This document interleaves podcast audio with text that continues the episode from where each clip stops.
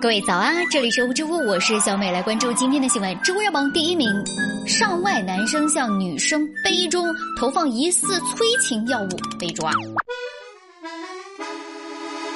最近上海外国语大学挺火的呀，不是因为学术研究，也不是因为公益事业，而是因为丑闻。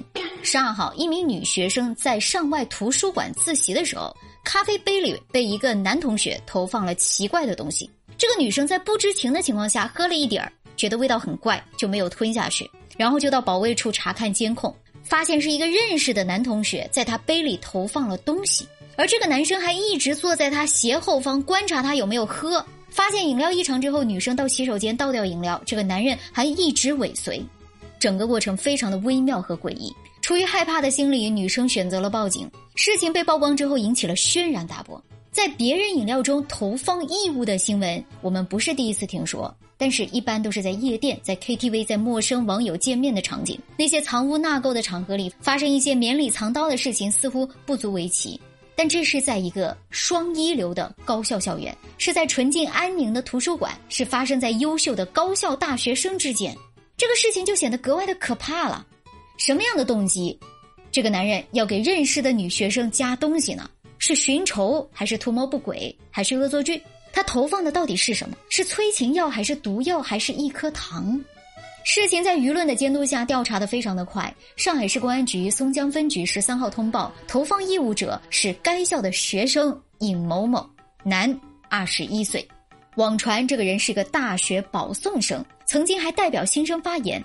他向女生咖啡里投放的东西是半片牛磺酸泡腾片，这个东西是他从网上买来的。这一时间。牛磺酸泡腾片到底是个什么东西？被大家好奇了。到网上一搜，很多电商平台上都有卖，备注的名字是鸦片糖果、固态运动饮料、保健食品，有的名字更露骨，叫情人迷或情人妹，配图非常低俗。咱们也是第一次了解呀，不得不说，新闻让我了解了海狗丸，还让我认识了牛磺酸泡腾片，这真是知识盲区了呀。到这里，这个尹某某买这个东西到底干什么，就不言而喻了。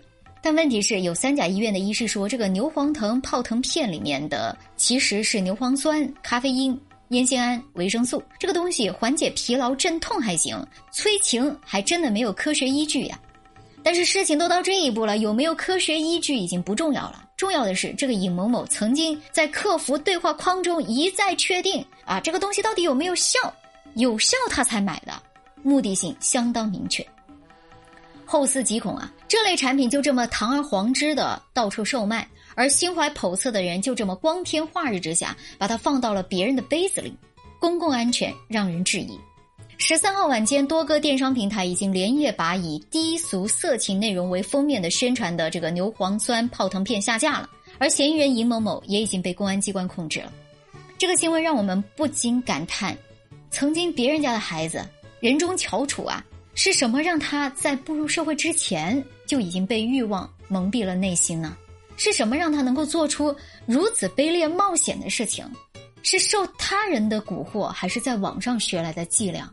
但无论他是好奇这个药品的功效，还是恶作剧想看对方出丑，总之他已经实施了危害他人人身安全的行为。现在东窗事发，他不仅会受到法律的制裁，也会变成人人喊打的过街老鼠，未来全毁了。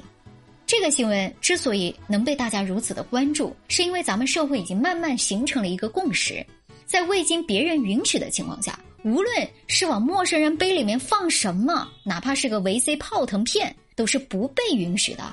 这种举动的潜在危险性，不可以被开玩笑或者恶作剧的借口消解。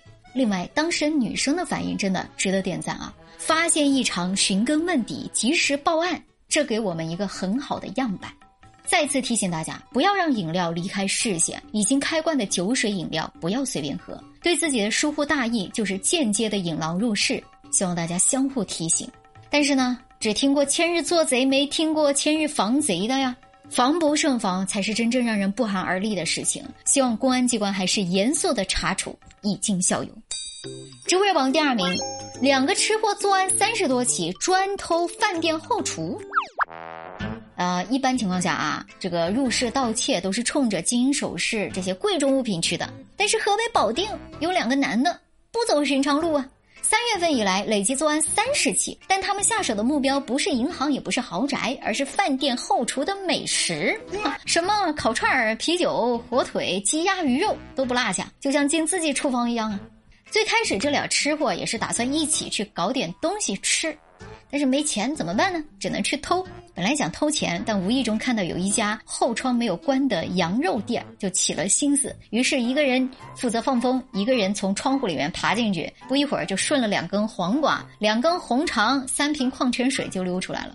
啊，可能是这个损失也比较小吧，店家就没有报案。这就让这两个人贼胆就大了起来。这两个人长期无业，就时常饿肚子。他们似乎对食物情有独钟，之后又陆续找了几家小饭店，伺机偷吃食物。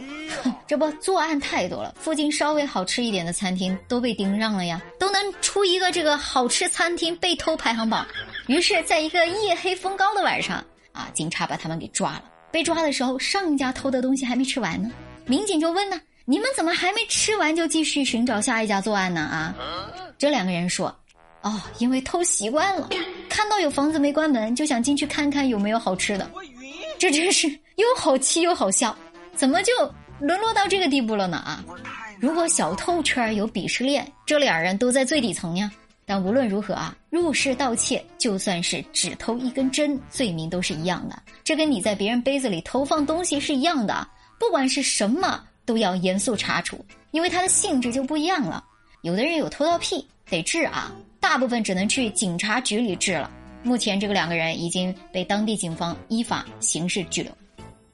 好啦，这就是今天的热乎知乎，我是小梅，欢迎各位的评论和关注。嗯，我们下期见啦。